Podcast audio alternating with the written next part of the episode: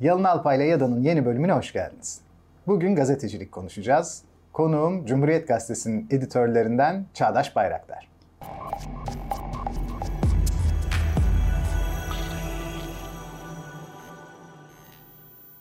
Çağdaş hoş geldin. Nasılsın? Hoş bulduk. Teşekkür ederim abi. Sen nasılsın? Ben de iyiyim. Çok teşekkür. Çağdaş senle 5-6 yıldır zaten Evet. tanışıyoruz. Güzel bir, bir, e, arkadaşlığımız, dostluğumuz var Kesinlikle. birlikte. Kesinlikle. Şimdi senin görevini aslında editör olarak söyledim ama biraz daha fazlasısın sen tabii. Cumhuriyet kitaplarının e, başındasın, koordinasyonunu Koordinasyon, yapıyorsun. evet. Yazı işlerinde görev alıyorsun. Evet. Ve editör derken de aslında sen Cumhuriyet'in ikinci sayfasının tam sayfası olarak her gün Evet. bir edisyon yapıyorsun. Evet. Ve o sayfa oldukça entelektüel bir sayfa. Yani o sayfanın e, açıkçası şöyle bir özelliği var. E, Cumhuriyet Gazetesi zaten kurulma mantığıyla da alakalı olarak baktığımız zaman bir düşün gazetesi. Yani aslında e, devrimle halk arasında köprüyü kuran bir gazete. Ve o yüzden de ikinci sayfası her zaman böyle daha farklı içeriklere sahip olmuş. Ancak e, benim araştırdığıma göre 1943'te ilk parça parça başlıyor. Olaylar ve görüşler diye daha çok aslında adında da olduğu gibi olaylar ve olaylarla ilgili görüşleri e, değerli insanlar e, yani tabii burada değerli insanlar derken şey olarak pozisyon olarak önemsendiğinde kanaat önderi olan toplumda bir karşılığı olan bir kurumu temsil eden insanlar e, söylüyor, anlatıyor, yazıyor. E, böyle ilerliyor. Tabii çok uzun sürüyor. Ufak tefek parantezler açılıyor. Hani kapalı parantezler açılıyor. Ama e, sonrasında sürekli olarak devam ediyor. Ki bu Şevket Süreyyalar, e, birçok bunun gibi değerli insanların olduğu, e, Hıfzı Veldet Velideoğlu gibi değerlerin olduğu birçok kişinin e, yazdığı bir sayfa. O yüzden de gazetemizin diğer haber sayfalarından bağımsız olarak orası sadece köşe yazısı vardır yazarın. Onun dışındaki alan tamamen yazılardan oluşur. Oraya mesela haber girmez ve olaylar ve görüşler sayfası.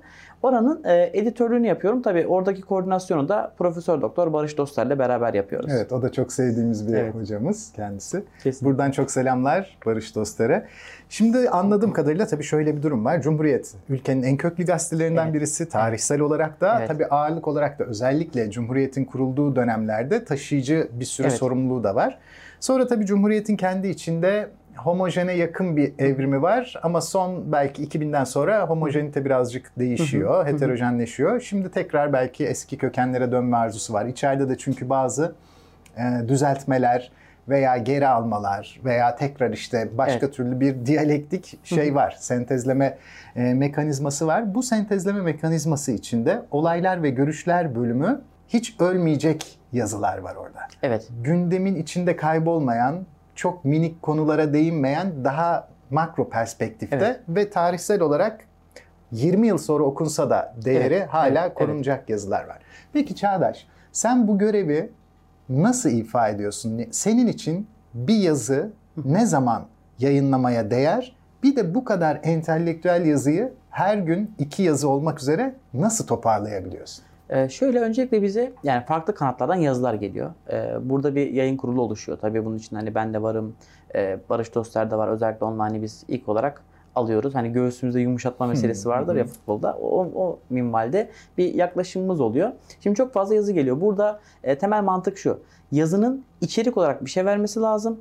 E, günceli yakalaması lazım. Yani mesela çok değerli bir bilgi içerebilir ama e, şeytan avukatlığını yaparak düşünüyoruz bu konuda. Yani ben mesela bir okuyucuyum. Evet bu yazı güzel ama ben bu yazıyı niye bugün okuyorum? Hani bunun harika. yanıtını vermek gerekiyor bir. İkincisi e, gerçi bu, bu konuda o kadar çok hani e, yazı yollayan insanlara da e, yanıt veriyoruz ki aslında ben buradan bir video hazırlayıp hani bundan sonra yanıt olarak hani yazıyı nasıl yollamanız lazım sorusuna. E burada biçimsel e, bazı işte dediğimiz gibi kıssaslarımız oluyor. Bu örneğin 450 kelimeyi aşmaması ki bu yaklaşık 3500, 4000, 4500 e, Vuruşa vuruşa, denk geliyor. Aha. denk geliyor.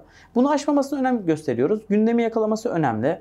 E, içerik olarak bilgi vermesi önemli. Çünkü e, maalesef siyasette, toplumda herkesin kendi kürsüsünü yaratmaya çok meraklı olduğu, herkesin bir anda kendi o kürsüsünü yaratıp oradan halka seslendiği ve ben mesela ipucu olarak e, değer verdiğim insanlara hani ya bir şey, not donanımını bildiğimde hep şunu söylüyorum. Diyorum ki aklınıza gelen ilk üç şeyi herkes yazıyor zaten. Çok iyi.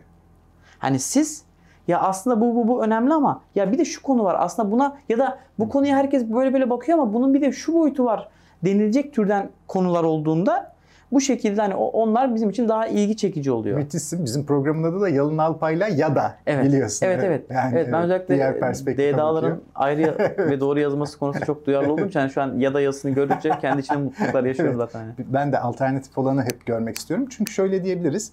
Makbul olan geleneksel paradigma içinde bir tane oluyor. Hı hı. Ama yabancı olabilecek, paradigmaya evet. mugayir olabilecek, bizi farklı türlü düşünmeye sevk edecek olan sonsuz tane hı hı. biçim evet, var. Evet. Fakat o bir tane o kadar dominant oluyor ki diğer bütün her şeyi gölgeliyor. Hı hı.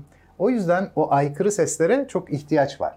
Evet biz biz mesela içerik olarak da yani evet bu illa bizim e, söylediğimiz ya da bakış açımızla yüzde yüz örtüşmek zorunda değil oradaki yazılar. Birçok bunun dengesi var. Öte yandan da şunu söylemek gerekiyor. Cumhuriyetin bir e, şemsiye görevi olmuş. Yani marjinal görüşler dışında Cumhuriyet'in genel olarak birçok görüşe e, bir yaşam alanı sağladığı, düşün alanı sağladığı özellikle olmuş. Buna da hani önem veriyoruz ve kişisellik odaklı olmadığı sürece bir polemik yaratacaksa, bir tartışma yaratacaksa e, bu önemli. Örneğin geçen bir somut örnek vermek istiyorum izninizle.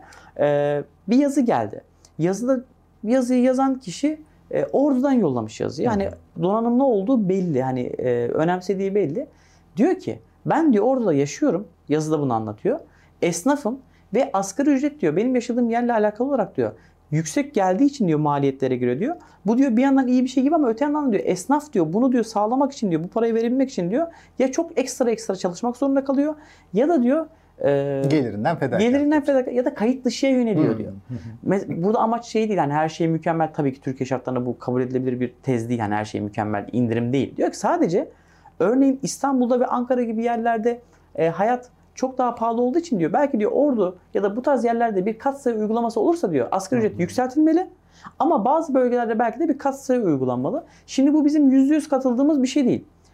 %100 reddettiğimiz de bir şey değil. Düşünmeye değer.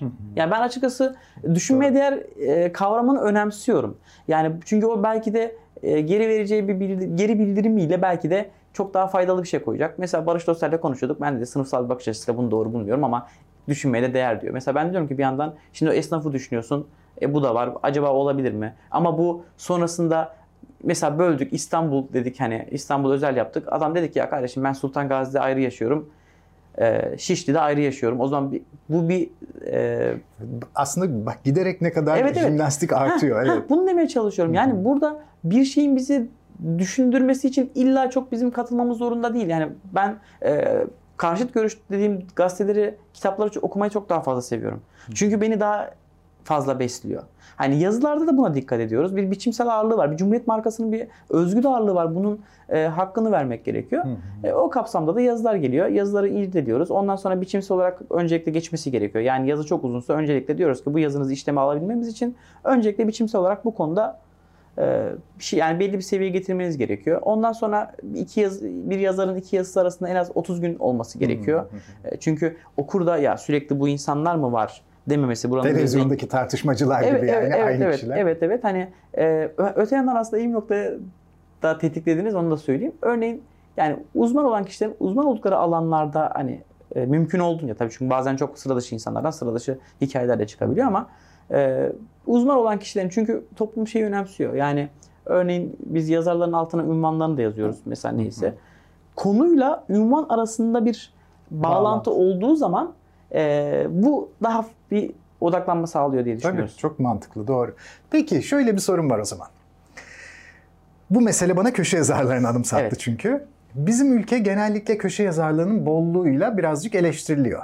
Evet. Ve haber yapımında muhabirlerin biraz daha geri planda kaldığı düşünülüyor. Buna katılmakla beraber kafamdan geçen soru şu. Şimdi genellikle ajanslara da dayanılabildiğinden haber toplamada ama tabii şunu kafamızda tutalım. Ajansların her zaman çok böyle e, olaylara objektif baktığını söyleyemeyiz. Bu yüzden orada bir şerh koyarak devam edelim. Gazetelerin e, muhabirlerin özel dosyaları işte Nokta Dergisi'nde zamanında olduğu evet. gibi, Radikal Gazetesi'nde Hı-hı. olduğu gibi böyle seriler vardı. Şimdi giderek o serilerin kapandığını ama bolca görüşlerin, farklı yaklaşımların ortaya çıktığını görüyoruz.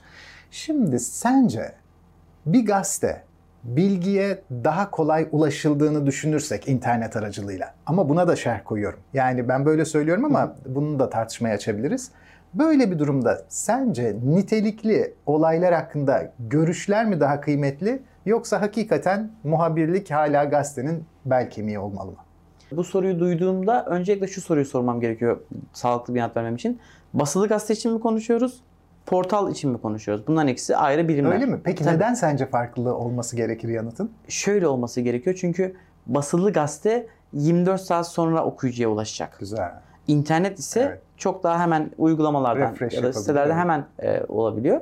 O yüzden de eğer portalsa bunun yanıtı portal zaten daha çok insanların e, yorumlardan ziyade e, Anlık gelişmeleri anlık gelişme. Ama e, eğitim seviyesi düşük olan toplumlarda ben e, zihinsel tembelliğin yüksek olduğunu düşünüyorum.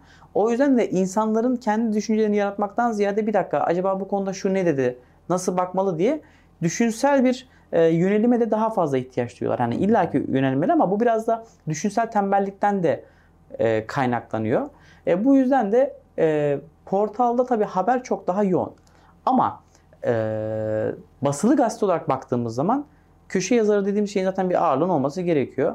E, ufku açmak gerekiyor. Mesela ben şu an hani 30 yaştan ortasındayım ve ben e, Ahmet Taner Kışlalı, Uğur Mumcu okuyarak büyüdüm. Hı hı. E şimdi onların ufuk açıcı, kendi içinde felsefi derinliği olan, e, düşünsel derinliği olan şeyler okuduğumuz zaman, yorum onunla harmanlandığı zaman daha farklı bir tatmin ve ufuk açıyor. Sonrasında daha böyle güncel yazılan köşe yazıları e, ba- bana inanılmaz vurucu gelmiyor. Örneğin şey dikkatimi çekmişti.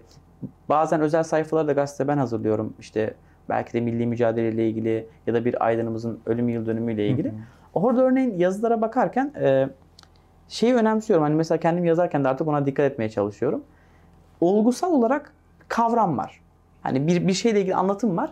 O anlatımın oraya olayı sokmadığında hani olayı mesela anlatıyor mu? Olaydan önce ya da olayın ortasında ya da bunun çözümlemesini yaparken bir kavramsal bir e, paragraf koyduğunda o paragrafı alıyorsun. Gerçekten e, en başta dediğin gibi abi hani 40 yıl sonra da onu koyuyorsun. Hmm. Ama o olguyu tamamen haberle tamamen her paragrafta iç içe geçmiş yaptığın zaman alıntılığında en fazla ya bazı şeyler hiç değişmemiş. Bak gene aynı haber varmış yakalıyorsun. O yüzden baktığımız için hani o şekilde basılı gazete açısından baktığımda özel haber olmalı. Çünkü 24 saat sonra da okunduğunda güncelliği olmalı. Çok fazla bilinmeyen bir haberi vermeli ki muhabirlik e, gazetecinin en kutsal işi, en merkezde işi. Yani bir pozitif ayrımcılık olacaksa e, bu kesinlikle muhabirlik olması gerekiyor. Çok güzel açıkladın. Allah ağzına sağlık. Peki şimdi merak ettiğim bir başka konu. Yazı işlerindeki atmosfer. Yazı işleri günün hangi saatinde toplanır? Bütün gazeteye mi karar verir?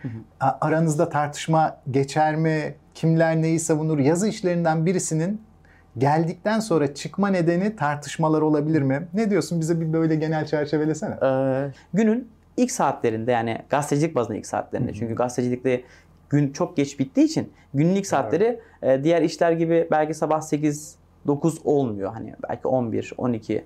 E, bu tabii şeye de bağlı biraz. Mesela maç günlerinin olduğunda bekleme diye bir şey vardır. Normalde hani bir taşra baskısı gider, bir şehir baskısı gider. Maç günleri olduğunda bekleme vardır. Bu daha geniş bir saatte ve daha geniş bir alanda çalışma anlamı taşır. Ama bu yoksa taşra baskısı gider önce. Sonra şehir baskısı gider. Taşra baskısıyla şehir baskısı arasındaki 4-5 saatte işte o gündemi günceli yakalama açısından bir gelişme olduğunda bunu yakalamakla ilgilidir. Ee, ilk başta bir gündem toplantısı yapılır. Yani tüm birimler e, ellerinde ne olduğunu söylerler, anlatırlar, üzerine konuşulur. Orada orada zaten bir toplantıdır. Tabii Covid olduğunda biraz daha bu uzaktan olabiliyor ama normalde oturulur. İşte herkes mesela dış politika gündemini sunar. Ee, kültür sanat gündemini sunar. Ee, ekonomi gündemini sun- sunar. Haber merkezi gündemini sunar. Ee, yazı işleri editörleri de o toplantıdadır ve yazı işleri müdürü de o toplantıdadır. Sorumlu yazı işleri müdürü de. Oradan aslında algılar açılmaya başlar. Hani bir yandan bilinçaltı olarak hani birin, birden görmek yani birinci sayfadan haber değeri taşıyan, manş, daha doğrusu manşet değeri taşıyan, birinci sayfa açısından çok önem arz eden neler var diye buna bakılır. E, ondan sonraki süreçte e, sayfalar kendi içinde haberler dağıtılır. Hani bu haberi alalım, bu haberi bekletelim. Mesela 3 üç, üçe ayırabiliriz aslında. Bir haber vardır, e, alınmalı. Bir haber var, alınmamalı.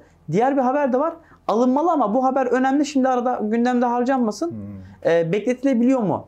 Bekletilebiliyorsa o haber daha uygun bir zamanda hani kullanılır. Tabii bazen bu olumsuz bir etki de yaratıyor. Bazen çok vurucu bir etki de yaratıyor.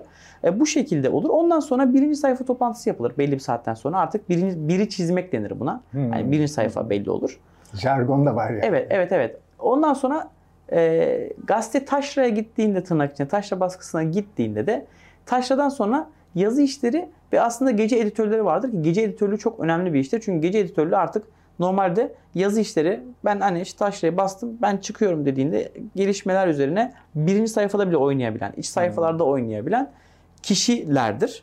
Ee, o yüzden de ama genelde bir e, yazı işleri gene de orada olmaya özen gösterir. En azından akşam 7-8'e kadar. Çünkü taşra gittikten sonra sayfalara bakıldığında yani bu haberi böyle gördük ama bunu biraz daha ufaltabiliriz. Şunu biraz daha büyütelim gibi e, son bir e, rötuş yapılır ama bunun şeyi yok. Çünkü biliyorsunuz şu an Ukrayna krizi gündemde olduğu için saat 10'da bir şey oluyor, 11'de bir şey oluyor, 12'de bir şey oluyor. O yüzden de yani baskıya mesela saat e, 23.59'a giriyorsa biz 23.58'in gazetesini yapmaya çalışıyoruz ki yani ne kadar yakalayabilirsek günceli. O, orada da işte yine aynı konuya geliyoruz.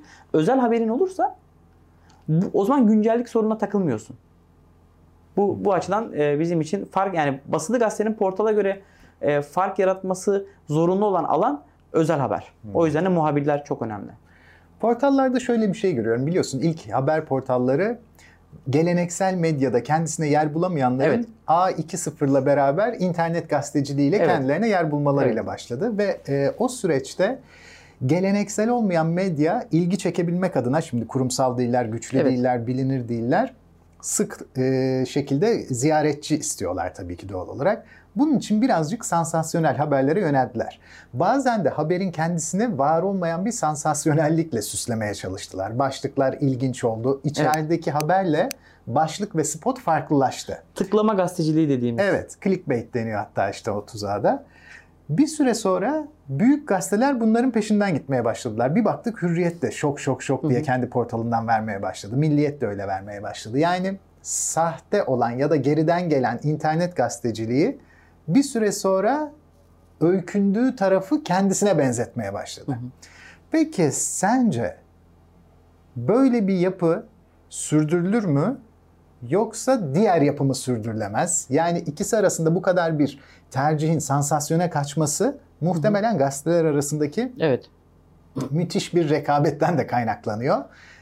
Cumhuriyet böyle bir şey yapıyor mu? Yapıyorsa da diğer gazeteler yaptığı için mi yapıyor ya da yapmıyorsa o zaman rekabette geri kalmayı göze mi alıyor? E şöyle söyleyeyim. e, şimdi biz her zaman hani gazetecilik yaparken de çalışırken de her zaman cumhuriyette olduğumuzun bilinciyle hareket etmek zorundayız. O yüzden de bizde hani otosensör olarak değerlendirmediğimiz lakin bu cumhuriyetin ağırlığına yakışmaz ya da cumhuriyet okurlarına çünkü bizim okurlarımız çok özel bir okur türü ve e, çok bağlılar. E, onların e, niyetini suistimal etmemek gerekiyor. Açıkçası bu tıklamacılık şundan da kaynaklanıyor. Siteler tık aldığı ölçüde işte reklam anlaşmaları yapıyorlar. Bu şekilde hayatta kalabiliyorlar. Buna bağlılar. Hani tıklatayım çünkü bu pazarlıklarda kendilerinin elini güçlendiriyor. Biz e, burada hani kapalı anlatım ve açık anlatım ikilemi oluyor. E, açık anlatımın yani mesela bu haber yani Twitter'dan ya da sosyal medyadan paylaştığımız haberin o kısmına spot diyecek olursak burası tamamen haberin içeriğini verince e, insanlar tıklama gereği duymuyor. Bu da sitelere bir e, gelir olarak dönmüyor aslında. E, o yüzden de bu da tercih ediliyor. Ama ben açıkçası bir haberin içeriğini verirken merak uyandırmayı önemsiyoruz. Önemsiyorum ve bizim gazetemiz de önemsiyor.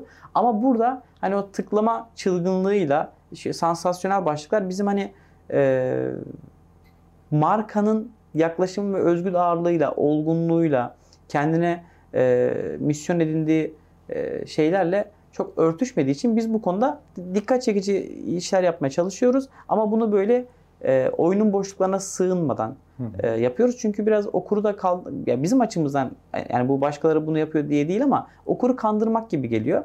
O yüzden kendi içimizde bile hani şey yaparız. Yani gazetede bile ya bu internet başlığı gibi oldu, bu olmamalı Wow, harika. diye söyleriz. Peki bir tane de şimdi gelecek projeksiyonu isteyeyim senden. Bu dijitalleşme başta yazıların dijitalleşmesiyle gidiyordu. Bir süre sonra gazeteciliğe görüntü sıkça girmeye başladı Evet. internet gazeteciliğinde. Muhtemelen her şeyin döndüğü gibi burada da bir interaktivite oluşmaya başlayacak. Bakıyoruz tiyatro oyunlarında başlıyor. Sinemada hı hı. sonunu 6-7 sondan farklı bir tane seçebiliyorsun. Hı hı.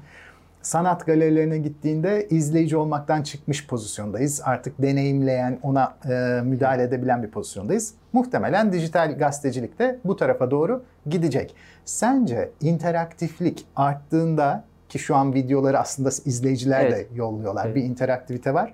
Fakat bu artacak ve eş zamanlı olacak Hı-hı. muhtemelen. Nasıl bir gazetecilik olur sence öyle bir dönemde? Evrilme olumlu mu olur, olumsuz mu olur? Ya da olumlu olumlunun dışına çıkalım. Nasıl bir evrimleşme olur? Ya şöyle, e, öncelikle ben hani bilgi çağında olmamızla beraber bilgi kirliliği çağında da olduğumuzu düşünüyorum. E, bu da e, haberin hani e, çok daha önem arz ettiği bir noktaya getiriyor. Çünkü çok fazla şey değişebiliyor. Yani bir doğru bilgiye ulaşmak çok çok zorluyor. Çünkü e, maalesef şöyle bir şey var. Hani ön yargılarımız kadar ön kabullerimiz de var ve bu ön kabullerimiz de ön yargılar kadar tehlikeli oluyor. Çünkü örneğin e, şunu yapıyor. Ben Yalın Alpay ya da Yalın abi hani aramızda kutan ötürü Yalın abi çok güvenilir bulduğumda Yalın abi bir şey paylaştığında e, sorgulama mekanizmam daha zayıf oluyor. Çünkü bilinçaltım ya ya da bilinç üstüm belki de ya Yalın abiden yanlış bir şey gelmez. Yalın abi paylaştıysa doğrudur e, dürtüsü yaratıyor. Bu da haberlerin teyit edilmeden çok hızlı paylaşılmasına yol açıyor. Yani şu an e, örneğin Ukrayna meseleleriyle ilgili e, çok bilinen, şu an önde olan birçok şeyin çok yalan olduğuyla ilgili birçok başka tweetler de var. Şimdi e, teyit etmenin de zorlaştığı bir evre. O yüzden de bu e, tıklama çabası, kazandırma isteği, kazanma isteği, bilgi kirliliği, insanların sansasyon yaratma ve insanların hani bir laf vardı ya bir gün herkes 15 dakikalığında da olsa meşhur olacak hesabı.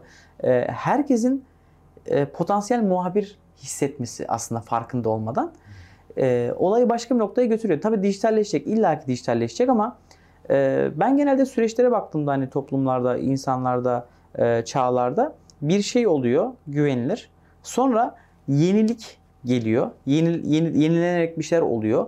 İlk başta çok sükse yaratıyor. Sonra bu yenilik kendi içinde bazı zaaflar ve bazı güvensizlikler yaratıyor. O yüzden de hikayenin sonunda geleneklerle yenilikler arasında bir köprü kurunarak bir orta nokta bulunuyor. Bu daha tatmin edici oluyor okuyucu açısından. Ben de açıkçası daha dijitalleşen ama bazı geleneksel değerlerin önemini daha da kavrandığı. Çünkü yanlış haberin insanı nereye götüreceğini bilmiyoruz. Nasıl bir kaos yaratacağını bilmiyoruz. Yani bu açıdan da ben dijitalleşecek ama geleneksel bazı değerlere de bağlı kalması gereken bir medyaya evrilmesi gerektiğini düşünüyorum. Çağdaş ağzına sağlık. Çok güzeldi. Geldim. Çok güzel şeyler söyledin. Ben de kendi adıma bayağı hem bilgilendim hem başka yorumlara açıldım. Tekrar teşekkürler. İyi ki geldin. Çok sağ ol abi. Yani sen olduğun zaman ben her zaman teşekkür neresi ederim. olursa hiç Bir fark etmez. Valla. Çok teşekkür ederim. Yalın Alpay ile Yada'yı Satoshi TV'nin YouTube kanalından olduğu gibi Satoshi Radyo'nun podcastinden de izleyebilir ve dinleyebilirsiniz. Yine BTC Türk'ün hediye bitcoinleri de istediğiniz zaman siteden sizin hizmetinize sunulmuş durumda. Önümüzdeki hafta başka bir konuk, başka bir konuyla yine birlikteyiz.